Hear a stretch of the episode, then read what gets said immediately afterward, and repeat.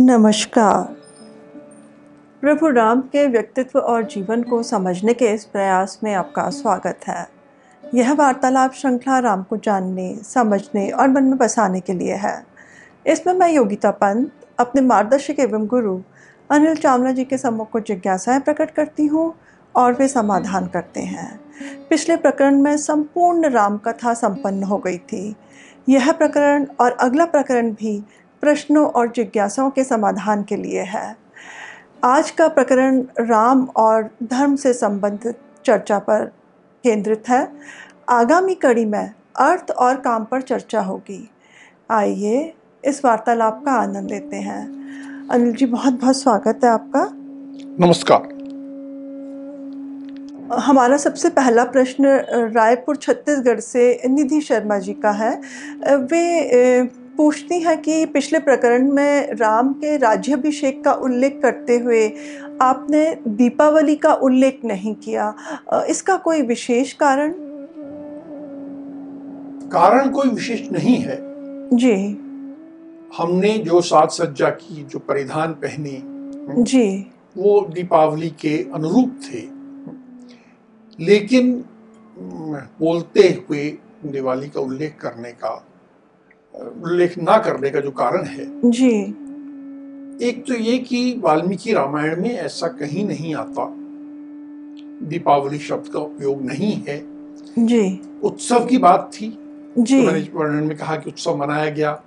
हम्म, सब तरफ़ साफ़ सफ़ाई हुई साज सज्जा हुई मकानों को सजाया गया। जी। वो सारी बात हमने कही। जी। लेकिन दीपावली शब्द का प्रयोग क्योंकि शास्त्र में नहीं है तो जी। मैंने नहीं किया। एक और बहुत बड़ा अंतर है जिसके कारण मैंने उसका उल्लेख नहीं किया था। जी। साधारणतः दीपावली अमावस्या को मनाई जाती है और ये माना जाता है कि राम उस दिन लौटे थे। जी। लेकिन वाल्मीकि रामायण के अनुसार राम पंचमी को लौटे थे। ये संभव है कि कालांतर में पंचमी के स्थान पर जी। अमावस्या को मनाना प्रारंभ हो गया। जी। तो उस विवाद में हमें उलझने की आवश्यकता भी नहीं है। जी। मन का भाव है कि राम लौटे हैं तो प्रसन्नता है। तो वो प्रसन्नता हमने परिधान से साज सज्जा से दीवारों पे जो साज सज्जा की उससे वो दिखाने का प्रयास तो किया था। जी जी। पर हम उस की दिवाली शास्त्र में लिखा है नहीं लिखा है कैसे है क्या दिन है उस विवाद से हम हटना अलग दूर रहना चाहते हैं। जी।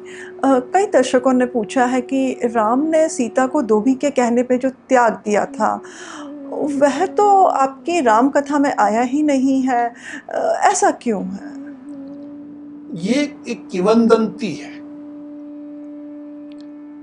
और कुछ टीवी सीरियल्स जो बने जी। उन्होंने इन किवंदंतियों को बल दिया। आज मैं जिस जब भी लोग मुझे मिलते हैं कहीं जाता हूँ तो लोग मुझसे पूछते हैं यही प्रश्न। जी। कि सब राम ने भी तो सीता को छोड़ा था। फिर वो लव कुश वाली बात और ये सारी बातें मुझे बताई जाती हैं। जी जी। मैं उनसे पूछता हूँ कि आपने कहाँ पढ़ा? तो अधिकतर लोग मुझे यहाँ तक कह देते हैं कि गोस्वामी तुलसीदास जी के रामचरित मानस में ऐसा है। जबकि सच बात यह है कि गोस्वामी तुलसीदास जी की रामचरित मानस में भी जी। ये सब नहीं है ये सब वाल्मीकि रामायण के साथ जो एक साथ लगा के उसी पुस्तक का अंग बना के छापा जाता है जी। उत्तरकांड। उसमें है। उत्तरकांड मेरा और अधिकतर जो भी लोग राम कथा में कुछ विशेषज्ञता रखते हैं पढ़ते हैं विद्वान हैं। उनका मत है कि उत्तरकांड जो है वह राम कथा का अंग नहीं नहीं है। वाल्मीकि रामायण का अंग नहीं है। जी। ये उत्तरकांड राम को बदनाम करने के लिए लिखा गया है। उत्तरकांड में राम के साथ बहुत कुछ जातिवाद जोड़ा गया। स्त्रियों के प्रति दुर्भावना जोड़ी गई। जो सब वाल्मीकि रामायण में बिल्कुल नहीं है, और मैं अपने समस्त दर्शकों, श्रोताओं, सबसे कहूँगा कि कृपया आप वाल्मीकि रामायण अवश्य पढ़ें, पर उत्तरकांड को बिल्कुल ना पढ़ें। वह पढ़ने योग्य नहीं है, और मैं उसको अपनी श्रृंखला में शामिल नहीं करना चाहता। जी। अब न्यूयॉर्क अमेरिका से सुधा चतुर्वेदी जी ने प्रश्न किया है कि मैंने बहुत से व्यक्तियों को पूजा करते नियमित मंदिर जाते माला फेरते और अन्य इस प्रकार के अनुष्ठान करते देखा है। वे इन सबको धर्म का काम मानते हैं। क्या ये सब धर्म है? प्रश्न बहुत अच्छा है। मैं इस बात को एक अलग ढंग से समझाना चाहूँगा। मेरे एक मित्र हैं। जी। उन्होंने मुझे एक बार कहा कि मेरे को टीवी पे जो बहुत से बाबा हैं जी। जो योगासन करके दिखाते हैं वो सब योगासन देखना बहुत अच्छा लगता है। क्या इससे मुझे कुछ लाभ होगा? तो मैंने कहा देखो यदि तुम केवल देखते रहे तो योगासन केवल बाबा को योगासन करते आपने टीवी में देख लिया जी। इससे कोई लाभ होता है क्या? नहीं, नहीं। होता। आपको देख के करना है। यदि टीवी पर जो बाबा योगासन कर रहे हैं सिखा रहे हैं उसको आप सीखते हैं और सीख के करते हैं जी। तो लाभ हो। वो टीवी पर जो कुछ बाबा बोल रहे हैं कर रहे हैं वो आपको सिखाने के लिए प्रेरित करने के लिए। मुझे कोई नुकसान है? मैंने कहा वैसे कोई नुकसान नहीं है लेकिन यदि आप ये मानने लग जाओ कि मैं रोज चार घंटे टीवी पे योगासन देखूँगा जी। तो मैं स्वस्थ हो जाऊँगा तो आपको हानि होगी। उसी चार घंटे का सदुपयोग यदि आप योगासन करने में करोगे तो आपको लाभ होगा। सरल सी बात। जी। अब उसी तरह मंदिर जाना माला फेरना स्मरण करना जो भी करना ये सब आपको धर्म की ओर प्रेरित करने का काम करें बहुत अच्छी बात है। हम बार बार कहते हैं कि राम को मन में बसाना है। जी। अब यदि राम मंदिर जाने से मेरे को राम का स्मरण होता है और मेरे मन में ये विश्वास श्रद्धा पुनः और मज़बूत होती है कि मुझे राम के अनुसार चलना है और मैं तदानुसार चलता हूँ। तो वो जो स्मरण कराने का काम मंदिर मुझे कर रहा है उससे लाभ हो रहा है। जी। लेकिन यदि मैं मंदिर जाता हूँ मैं सोचता हूँ कि मैंने एक हज़ार एक या एक लाख एक या एक करोड़ एक चढ़ा दिए और उसके बाद मैं अपनी माता से पिता से दुर्व्यवहार करूँ मित्र से धोखा करूँ व्याभिचार करूँ, हर तरह का भ्रष्टाचार करूँ। और मैंने एक करोड़ चलाया तो देवगण मेरी मदद करेंगी करें? नहीं होगा वो आपको धर्म के मार्ग पर प्रेरित करने के लिए अवश्य है, उनकी उपयोगिता है, अच्छे अच्छी चीज़। है लेकिन वो धर्म का विकल्प नहीं है, वो धर्म नहीं है। धर्म तो वो है जो आपको करना है। जी। आप अपनी पत्नी से तो गाली गलौज में बात करते हैं। या अगर स्त्री है और पति है तो पति को भोजन नहीं देती पति को से दुर्व्यवहार करती है और रोज सुबह दो घंटे पूजा करती है तो उस पूजा को कोई लाभ नहीं। वो धर्म नहीं। जी। भावनगर गुजरात से भुवन भट्ट जी का प्रश्न है कि धर्म का पालन करने या धर्मानुसार कर्म करने से क्या लाभ होता है? धर्म इस समाज का आधार है। हम एक सामाजिक रूप से जो जीते हैं जी। वो धर्म के अनुसार चलने से समाज ठीक चलता है। समाज में सुख शांति समृद्धि आती है। और व्यक्तिगत जीवन में भी सुख शांति समृद्धि आएगी। कई बार जब आपको चुनौतियों का सामना करना है तो जो ये पूरा विश्व है जो ब्रह्मांड है इसका संचालन करने में जी। कहीं ना कहीं दैविक शक्तियाँ भी कुछ अपना योगदान करती हैं। जो धर्मानुसार कार्य कर रहा है तो देवगण, दैविक शक्तियाँ, ये पूरा विश्व, पूरा ब्रह्मांड, उसको ऐसे ऐसे मदद कर देता है, सहायता कर देता है, जो कि कल्पना नहीं कर सकते। तो जीवन में सुख, शांति, समृद्धि आपके इतना ही नहीं। सुख को समझने के लिए हम समझें, सुख में सब कुछ आता है, आपका स्वास्थ्य आपकी आयु सब कुछ धर्म से प्राप्त होता है। तो धर्म आपको ये सब देता है। जी। अगला प्रश्न न्यू जर्सी अमेरिका से रचना जी ने पूछा है कि क्या धर्म का पालन करने से मोक्ष की प्राप्ति होती है? मुझे नहीं पता। मुझे पता क्यों नहीं? क्योंकि वाल्मीकि रामायण में कहीं भी मोक्ष शब्द का उल्लेख ही नहीं है। बिल्कुल कहीं नहीं। और लगभग लगभग महाभारत में भी मोक्ष शब्द का उल्लेख नहीं मोक्ष शब्द मेरा ऐसा मानना है कि हिंदू धर्म के मूल अवधारणा में सम्मिलित नहीं था। इसीलिए पूरी सब, हमने वाल्मीकि रामायण पढ़ ली, कभी मोक्ष की बात नहीं आई। जी। हिंदू धर्म अत्यंत वैज्ञानिक है। सब कुछ हम समझ सकते हैं बड़ी जिसको अंग्रेज़ी में इंट्यूटिव है कि हाँ आपको लगता है ऐसा ही होगा। मोक्ष के बारे में कोई कह सकता है कि फला व्यक्ति को मोक्ष मिला और फला को नहीं मिला?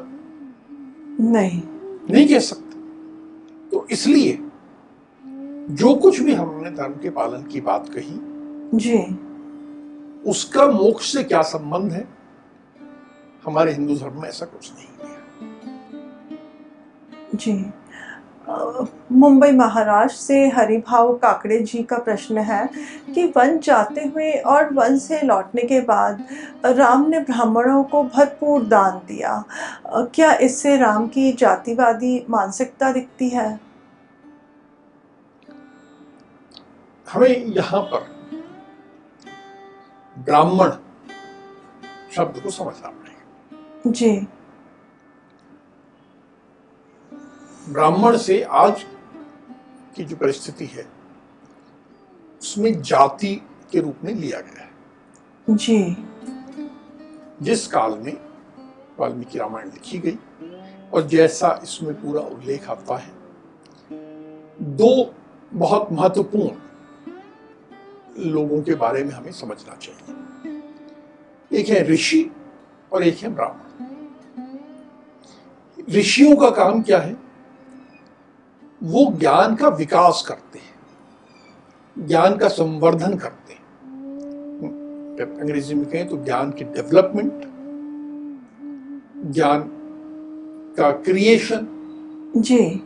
एक नया ज्ञान विकसित करने का काम ऋषियों का है।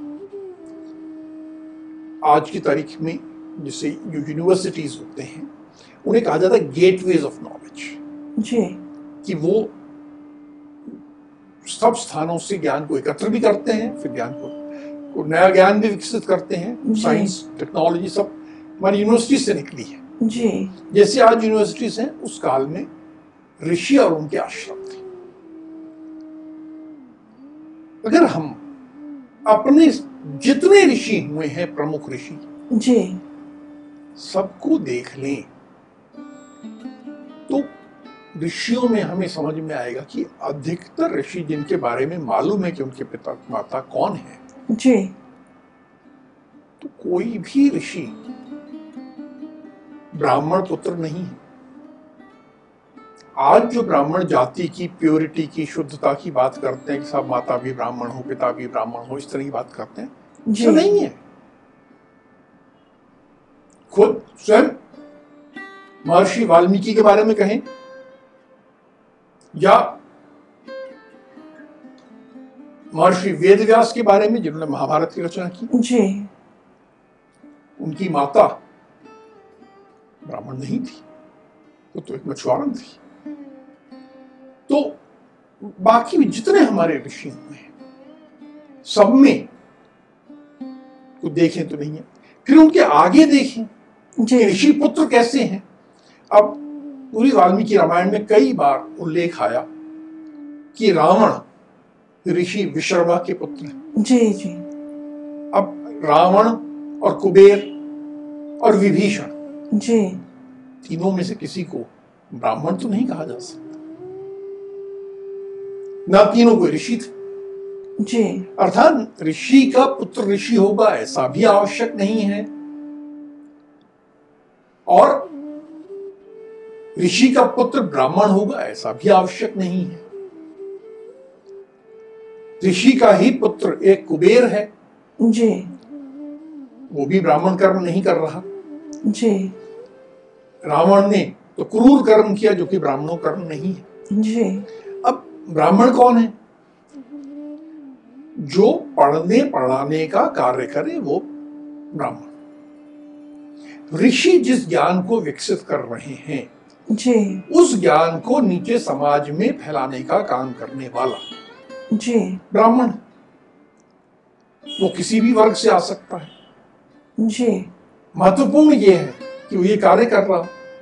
अब ये भी हो सकता है कि चाहे वो ऋषि का पुत्र हो चाहे ब्राह्मण का पुत्र हो चाहे पुत्री हो वो कर्म से ब्राह्मण नहीं।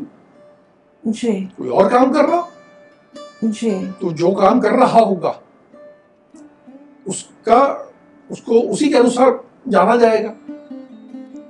जो भी हम बार बार देखते हैं कि राम ऋषियों का सम्मान करते हैं ऋषियों के आश्रम में जाते हैं उनकी बात मानते हैं सब मानते हैं। जी। वो इस व्यक्ति के बेटे की बात मानेंगे ऐसा नहीं।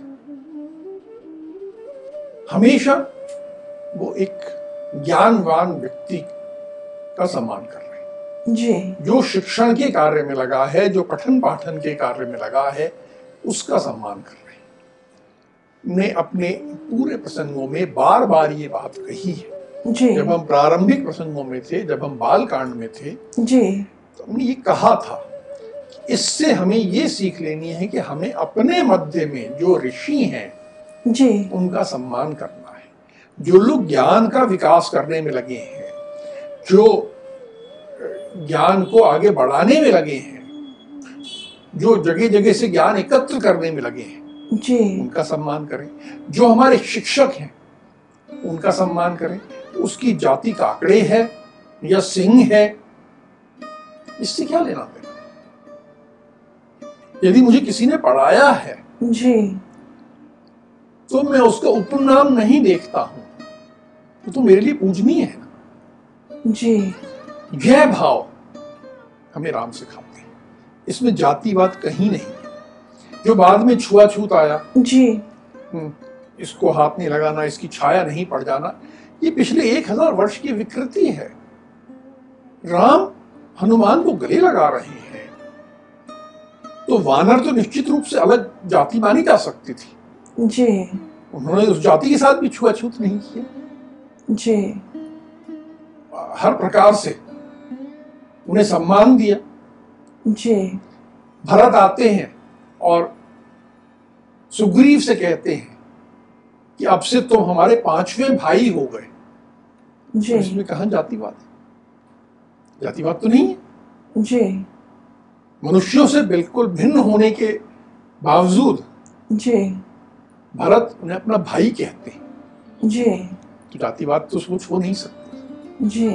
पूरी वाल्मीकि रामायण में जातिवाद कहीं भी एक अंश मात्र भी जी। नहीं है। हाँ। बाद में पिछले एक हज़ार वर्षों में जो राम कथाएँ सुनाई गई जी। उनको इस तरह बदला गया इस तरह किया गया कि उसमें जातिवाद घुसाया गया। हम उसको ना देखें उससे अपने मन में में हम बायस ना हूँ। और जी। अगर हम देखें तो राम कहीं से भी जातिवाद के पक्षधर नहीं है। जी। अगला प्रश्न हमारा भोपाल मध्य प्रदेश से अमित राजे जी का है।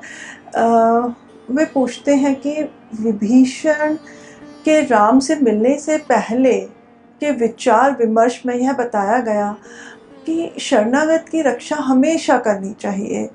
क्या यह हमारे संस्कृति का एक ऐसा पहलू है जिसका हमारे शत्रुओं ने फ़ायदा ही उठाया है? पृथ्वीराज चौहान की गाथा को उदाहरार्थ लिया जा सकता है। आज के परिप्रेक्ष्य में इसे शायद गांधीवादी कहा जाएगा, जिसे कई तर्कों से गलत बताया जा रहा है। क्या यह हमारे धर्मानुसार और सूक्ष्म विश्लेषण की आवश्यकता रखता है। इसमें तीन बातें अमित राज़ी जी ने कही है। जी। और मुझे ऐसा प्रतीत होता है कि तीनों में कुछ गड़बड़ हुई है। जी। ये अमित राज़ी जी गलती नहीं है। जी जी। ये पिछले हमारे सैकड़ों वर्षों के सोच में गड़बड़ हुआ है। देखिए शरणागत जी। में और क्षमा याचना करने वाले में क्या अंतर है ये समझ लें। विभीषण क्या अपराधी थे? अपराधी नहीं थे। जी। क्या विभीषण ने कोई क्षमा याचना की? नहीं। नहीं कोई क्षमा याचना नहीं की। नहीं। लेकिन जब विभीषण आए तो उन्होंने कहा मैं आपकी शरण में आया हूँ। जी। मैं आपकी ओर से अपने भाई से युद्ध करूँगा। जी। आगे बढ़कर युद्ध करूँगा। आपके निर्देशों का पालन करूँगा। जी। शरणागत के साथ यह आवश्यक है कि पूर्ण रूप में समर्पण करें। समर्पण आवश्यक है। जी। और वह संरक्षण मांग रहे थे संरक्षण मांगने वाली बात। जी। कि वो मेरे संरक्षण में आ जाए। जी। शरणागत के साथ ये आवश्यक है। जी। शरणागत होना ये ऐसी चीज़ नहीं है कि अभी अंदर हो गया फिर बाहर हो गया। जी। क्षमा याचना तो आजकल राह चलते हम किसी को भी सॉरी बोल देते हैं। तो वो एक क्षमा याचना हो जाती है। जी। क्षमा याचना में समर्पण का भाव नहीं है संरक्षण का भाव नहीं है। जी। दोनों को इसलिए एक में जोड़ना नहीं चाहिए। दोनों बिल्कुल अलग हैं। जी। हम क्षमा के उदाहरण देखें। वाल्मीकि रामायण में देखें। जी। राम ने दो लोगों को क्षमा किया। एक जो लक्ष्मण ने गलती की थी कि वो सीता को छोड़ के चले गए थे। जी जी। उसके लिए राम ने लक्ष्मण को क्षमा कर दी। जी। दूसरा राम ने सीता को भी क्षमा किया सीता ने लक्ष्मण से जो कठोर वचन बोले थे जी जी। उसके उसको राम ने अपने मन में नहीं रखा। जी। उसी तरह लक्ष्मण ने भी सीता को क्षमा किया जी। तो इस प्रकार की क्षमा के अनेक उदाहरण हैं। लेकिन हमेशा क्षमा कब करनी चाहिए और कब नहीं करनी चाहिए शास्त्र में बहुत स्पष्ट क्षमा का उद्देश्य जी। एक संबंध की रक्षा करना होता है। मैं जिससे प्रेम करता हूँ यदि वो कोई गलती कर देता है जी। तो मुझे क्षमा करना चाहिए। क्षमा के साथ एक सिद्धांत बहुत महत्वपूर्ण जुड़ा है कि जीवन में कोई व्यक्ति ऐसा नहीं है जिससे कभी गलती या अपराध नहीं होता हो। तो यदि किसी ने एक गलती कर दी है एक अपराध कर दिया है तो राजा को और व्यक्तिगत जीवन में जी भी जी। हमें क्षमा करना चाहिए ये ऐसा कहा गया। तो ये बात समझ में आती? जी। इसमें ऐसा अपराधी जो हम पर आक्रमण कर रहा हो बार बार कर रहा हो जी। उसको क्षमा करने की बात नहीं है। जी। जिसकी नियत ही खराब है जी। उसको क्षमा करने की बात नहीं है। जी। यदि हम याद करें तो ये बात आई थी राम ने कहा था कि यदि रावण भी आके मेरी शरणागत हो जाए जी। तो मैं उसको शरण में स्वीकार कर लूँगा। जी। कहा था? जी। अब उन्होंने ये नहीं कहा था कि रावण यदि क्षमा याचना कर ले तो मैं माफ़ कर दूँ। जी। दोनों में अंतर है। यदि वो मेरे शरणागत होगा तो उसको मेरे ढंग से चलना पड़ेगा। राम के अनुरूप चलना पड़ेगा। अनुरूप चलना पड़ेगा। जी। क्षमा याचना का अर्थ तो ये कि आज क्षमा मांगी फिर अपने रास्ते चल रहे जी। जो हमारे जो पृथ्वीराज चौहान जी का अमित राजे जी ने। उल्लेख किया उदाहरण दिया। जी। उसमें जो हमें आक्रमण करने वाला था वो शरणागत नहीं हुआ था।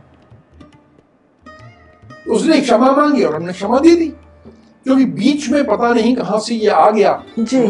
कहा जाने लगा क्षमा वीर से भूषण कि क्षमा ही वीर का आभूषण। जी। कहाँ से आया पता नहीं। पर क्षमा और शरणागत दोनों अलग हैं। शरणागत की रक्षा करना। जी। धर्म है ये वाल्मीकि रामायण में कहा है ठीक बात। जी। लेकिन सदा क्षमा कर देना चाहिए।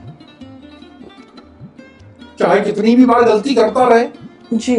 ऐसा नहीं और ये गलत बात है। जी। और तीसरी बात जो कही उन्होंने कि उसी को गांधीवादी सोच के रूप में। जी। तो ये तो गांधीवादी सोच में तो और आगे बढ़ गए। कहने लगे कि कोई अगर आपके एक गाल पे थप्पड़ मारे तो दूसरा गाल सामने सामने कर दो। जी। ये इसको हम वाल्मीकि रामायण महाभारत इसको मानने वाले कतई स्वीकार नहीं कर सकते। जी। अ, अनिल जी ग्राम वर्दा तहसील सिलवानी जिला रायसेन मध्य प्रदेश से रामनारायण पटेल जी ने इसी संदर्भ में प्रश्न पूछा है कि अहिंसा परमो धर्म के बारे में हिंदू धर्म की क्या सोच है? कि जैसे क्षमा वीरस्य भूषणम मैंने कहा कहाँ से आया मुझे पता नहीं। जी। वैसे पता नहीं कहाँ से अहिंसा परमो धर्म को लेके ऐसा उछाल दिया गया कि हमें अहिंसा का पालन करना चाहिए। जी। पूरी वाल्मीकि रामायण में कहीं भी अहिंसा परमो धर्म नहीं है। महाभारत में एक प्रसंग आता है। जी। जहाँ ये आता है। लेकिन ऐसे किसी भी वाक्य को उसके संदर्भ में पढ़ना आवश्यक है। जी। बिना संदर्भ के अर्थ का अनर्थ हो जाता है। संदर्भ क्या है? जी। संदर्भ यह है कि ऋषि एक डंडा लेके एक सांप को मारने लगे। जी। तो सांप ने अपनी रक्षा में ऋषि को कहा कि आपको मुझे नहीं मारना चाहिए क्योंकि अहिंसा परमो धर्म। तो ऋषि ने कहा तू गलत कह रहा है मैं तेरी बात नहीं मानूँगा। जी। अब ये पूरा संदर्भ तो हटा दिया गया। जी। और अहिंसा परमो धर्म को कहा गया कि साहब ये तो हमारे शास्त्र में लिखा है इसका आपको पालन करना। तो ये स्वीकार्य नहीं है। जी। हमें हिंदू धर्म को एक व्यापक अर्थ में पूरे संदर्भ सहित ग्रंथों को समझना चाहिए ना कि एक तीन शब्दों को लेके हम उसको धर्म बना ले। ऐसा धर्म नहीं अहिंसा परमो धर्म जो है जी। हमें इसके सं, जहाँ संदर्भ में शास्त्र में आया है उसके हिसाब से यह स्वीकार्य नहीं है। जी। मुंबई ठाणे मुंबई महाराष्ट्र से सुरेश पांडे जी ने पूछा है कि यदि धर्म संबंधों अर्थात रिश्तों को निभाना है तो इसमें विशेष महत्वपूर्ण संबंध या धर्म कौन से हैं?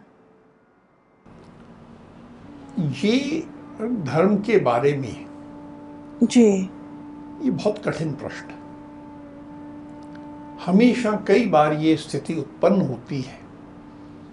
कि मुझे ये सोचना पड़ता है कि मैं इस धर्म को निभाऊं कि इस धर्म को निभाऊं।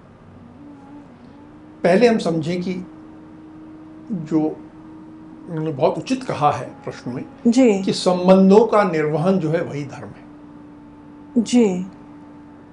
तो संबंध कैसे? जैसे एक बच्चा जन्म लेता है धीरे धीरे बड़ा होता है। जी। बाल्यकाल में और बाद में भी। सबसे पहला धर्म सबसे पहला संबंध व्यक्ति का किससे होता है? तो सबसे पहला संबंध जो व्यक्ति का होता है वो उसके उसके खुद के शरीर से होता है। तन से मन से मस्तिष्क तो पहला धर्म क्या है? तो तन का ध्यान करना भोजन करना जी। निद्रा भोजन मैं व्यायाम करना सब अपने तन का मैं उचित ध्यान करूँ ये एक धर्म है। जी। मन का विकास ठीक हो मस्तिष्क का विकास ठीक हो तो इसके लिए पढ़ाई करना। जी। आजकल स्कूल जाता है कॉलेज जाता है कोई परीक्षा में पास होता है ये भी एक धर्म का निर्वहन है। जी। उसके बाद जब थोड़ा और आगे बढ़ता है व्यक्ति तो उसका परिवार में अन्य जनों के साथ संबंध है माता के साथ है पिता के साथ है भाई के साथ है बहन के साथ। जी। इन सब संबंधों का उसे निर्वहन करना है। जी। फिर वो कहीं नौकरी करता है फिर वो एक समाज का अंग है। जी। तो इन सब के साथ हर व्यक्ति जीवन में सदा सामंजस्य बना के चलता है। जी। अब कई बार ऐसी स्थिति बनती है कि कुछ विरोधाभास आ जाते हैं। जी। एक धर्म मुझे एक दिशा में ले जा रहा है दूसरा धर्म दूसरी दिशा में ले जा रहा है। जी। तो क्या किया जाए? इसके लिए एक सूत्र बहुत महत्वपूर्ण आया। जी। वो मैं संस्कृत में सूत्र नहीं कहूँगा बहुत उसकी मुख्य बात कह दूँगा कि यदि मुझे त्याग करना है जी। तो एक ग्राम के लिए मैं एक व्यक्ति का त्याग कर सकता हूँ। या और पहले चले जाए तो परिवार के लिए एक व्यक्ति का त्याग हो सकता है। तो जो मेरा कर्तव्य, मेरा धर्म पूरे परिवार के प्रति है, उसके लिए मैं एक व्यक्ति से जो मेरा धर्म है, उसको त्याग कर सकता हूँ। गाँव के प्रति जो है, उसके लिए मैं परिवार के प्रति जो मेरा कर्तव्य है, उसका त्याग कर सकता हूँ। जी।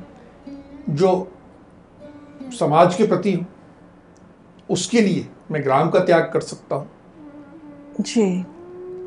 और कई चीज़ें ऐसी होती हैं जो धर्म के लिए हैं जो कि आदर्शों के लिए उसके लिए सबका त्याग करना। अब मैं एक उदाहरण से बात समझाता हूँ। जी। राम ने जब सुना कि पिता ने एक वचन दिया है। माता को माता के एक को जी। तो उन्होंने कहा कि धर्मानुसार पिता का वचन निभाना यह पुत्र का धर्म है और मैं इस धर्म का निर्वहन करूँगा। और मैंने जो कह दिया यह सत्य हो यह भी मेरा धर्म है। तो ये एक बड़ा सिद्धांत हो जी।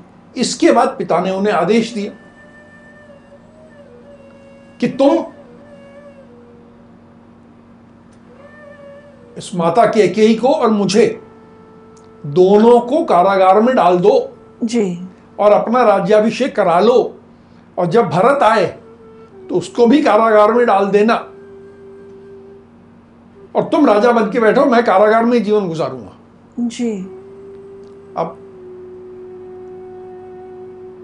साधारणता ये कहा जाएगा कि राम का कर्तव्य था कि पिता के आदेश का पालन करें। पिता के आदेश को मानना चाहिए था। लेकिन राम ने कहा, नहीं, मैं आपका आदेश नहीं मानूँगा। क्योंकि पिता के वचन का पालन करना यह एक धर्म है। और इस धर्म के लिए मैं आप, इस धर्म का त्याग कर रहा हूँ। और यहाँ तक कि उन्होंने पिता का भी त्याग कर दिया। उन्होंने महाराज को छोड़ा अयोध्या को छोड़ दिया वन में चले गए। तो वो एक सिद्धांत कि पिता के वचन का पुत्र को पालन करना चाहिए। इस सिद्धांत के लिए इस धर्म के लिए उन्होंने सब कुछ का त्याग कर दिया। जी। तो ये इस प्रकार से हमें एक जो कह सकते हैं कि हायरार्की बनानी पड़ती है। और कठिन होता है कई बार। निर्णय लेना आसान नहीं होता। जी। इसलिए जो हम शास्त्रों का अध्ययन करते हैं सुनते हैं और फिर जैसा मैंने पिछले प्रकरण में अंत में कहा था कि जब ये परिस्थिति आती है कि इधर जाऊँ या इधर जाऊँ तो हम अपने जो पूज्य हैं राम हैं सीता है लक्ष्मण हैं हनुमान है इनकी ओर देखते हैं और इनके जीवन से जो हमें सीख मिलती है जी। उसको पालन करने का प्रयास करते हैं। जी। फिर भी समझ में नहीं आता तो मैं हमेशा कहता हूँ कि आँखें बंद करके मन में जिस राम को आपने बसाया उनसे पूछ लो वो बता दे वो कर लो। जी। इस प्रकार धर्म का निर्धारण हो जाता है। जी। ये अंतिम प्रश्न पुणे महाराष्ट्र से श्रीधर ताम्रपाणी जी का है। अ, उनका है वो कहते हैं कि सदा यह सुना है कि धन संपत्ति सब मोह माया है और इससे मन हटाकर राम या कृष्ण का जाप करते हुए त्याग करना चाहिए। वाल्मीकि रामायण में इस विषय में क्या मत है? वाल्मीकि रामायण वाल्मीकि रामायण का इस विषय में क्या मत है? जो भी आपको ऐसा कहता मिलेगा कि आप धन संपत्ति का त्याग कर दो। जी। इसी वाक्य का दूसरा हिस्सा होगा। इस वाक्य का दूसरा हिस्सा मालूम क्या होता है? जी। कि वो जो तुम्हारे पास धन संपत्ति है ना जी। वो बहुत खराब चीज़ है वो मुझे दे दो। अर्थात हम्म ये मोह माया तुम्हारे लिए है। मुझे दे दो मैं अपने आश्रम को अपने मंदिर को अपने को सब बड़ा कर लूँ मेरे पास एक मर्सिडीज आ जाए रोल्स रॉयस आ जाए वो तो मेरे पास मोह माया नहीं है तुम्हारे पास है। अर्थात तुम गरीब होते जाओ और मैं अमीर होता जाऊँ। आज जी। पूरे देश में अनेक आपको मठ मिलेंगे मंदिर मिलेंगे सब मिलेंगे जो इसी प्रकार अमीर हुए हैं। जी। अगर इतनी धन संपत्ति मोह माया है तो ये सब मठ मंदिर अपनी धन संपत्ति का त्याग क्यों नहीं करते? ये क्यों संपत्ति को लिए बैठे? हैं? कई मंदिरों में टनों सोना रखा है। जी। उसे दान भी नहीं करते हो दान कर दीजिए आप। ये तो मोह माया है आप क्यों रखे हैं? नहीं ये उपदेश केवल तुम्हारे लिए है। मैं तो सब संग्रह करूँगा। ये आज के पिछले कुछ वर्षों में मैं मानता हूँ लगभग एक हज़ार वर्षों में यह एक चला। जी। और हम जो गुलाम हुए हैं इसी कारण कि समाज गरीब होता गया और जो ये कहने वाले थे वो अमीर होते गए। जी। वाल्मीकि रामायण। सदा त्रिवर्ग की बात की गई। धर्म अर्थ काम। तीनों को एक दूसरे से जुड़ा हुआ कहा गया। जी। ये कहा गया कि अर्थ की सिद्धि में धर्म ही कारण है। जी। यदि आपको अर्थ चाहिए तो तभी आएगा जबकि आप धर्म का पालन करोगे। जी। और धर्म सिद्ध करने के लिए अर्थ संग्रह आवश्यक है। अब इस बात को समझिए। जी। उदाहरण देके शास्त्र में तो इस प्रकार कहा गया है कि जैसे समुद्र से मेघ जल लेता है जी। और मेघ ही समुद्र को जल देता है। जी। दोनों का एक दूसरे का लेन देन का संबंध है। जी। अर्थ और धर्म ऐसे ही जुड़े हुए हैं। अब इसको उदाहरण समझे मुझे अपनी माता के प्रति अपने पिता के प्रति अपने पुत्र के प्रति अपनी पुत्री के प्रति अपनी पत्नी के प्रति सबके प्रति अपना धर्म करना है। जी। यदि मेरे पास कुछ अर्थ ही नहीं है तो क्या मैं ये कर पाऊँगा? नहीं। कठिनाइयों का सामना करना पड़ेगा। संभव ही नहीं है। जी जी। मैं रोज सुबह जाके अपनी माता के चरण स्पर्श कर लूँ घंटी बजा लूँ उनकी आरती कर लूँ पूजा कर लूँ लेकिन उन्होंने खाने को कुछ मत दूँ तो क्या संतुष्ट हो जाएँगे नहीं। उन्हें तो जो जो आवश्यकताएँ उनकी हैं इच्छाएँ हैं उनकी पूर्ति करूँ अपने सभी संबंधों की। उसके बिना तो मेरा धन पूरा नहीं होगा। जी। और इसके लिए मुझे धन चाहिए इसके लिए संसाधन चाहिए। तो ये हमारे जो मूल ग्रंथ हैं वाल्मीकि रामायण में जी। धर्म अर्थ काम में अर्थ को केंद्र बिंदु माना गया है। उसी पर धर्म भी आधारित है और धर्म से ही अर्थ की सिद्धि होती है और इन दोनों का फल काम है। जो कामेच्छा की मेरी पूर्ति होती है। जी। कामेच्छा की पूर्ति का अर्थ क्या है? मैं सुंदर कपड़े पहन पाता हूँ। जी। मैं सुंदर कपड़ा कैसे पहन पाता हूँ? क्योंकि मैं खरीद पाता हूँ। जी। अगर मेरे पास अर्थ नहीं होगा तो मैं अच्छा कपड़ा पहन पाऊँगा क्या? नहीं। क्या मैं विवाह कर पाऊँगा क्या? नहीं। तो काम की पूर्ति नहीं होगी मेरी। तो धर्म अर्थ काम आपस में जुड़े हैं। जी। यदि कोई इनमें से एक को नजरअंदाज करता है एक के प्रति ध्यान नहीं देता तो तीनों डूब जाती हैं। उसका विनाश होता है। जी। हम इस संबंध में अर्थ और काम के विषय में अगले प्रकरण में और चर्चा करेंगे तब और विस्तार से बात करेंगे। जी। अनिल जी आज की धर्म की चर्चा अत्यंत शिक्षाप्रद थी। आज की इस चर्चा को हम यहीं विराम देते हैं। अगले प्रकरण में अर्थ और काम पर चर्चा होगी, उसके बाद यह श्रृंखला संपन्न हो जाएगी। राम राम। राम राम।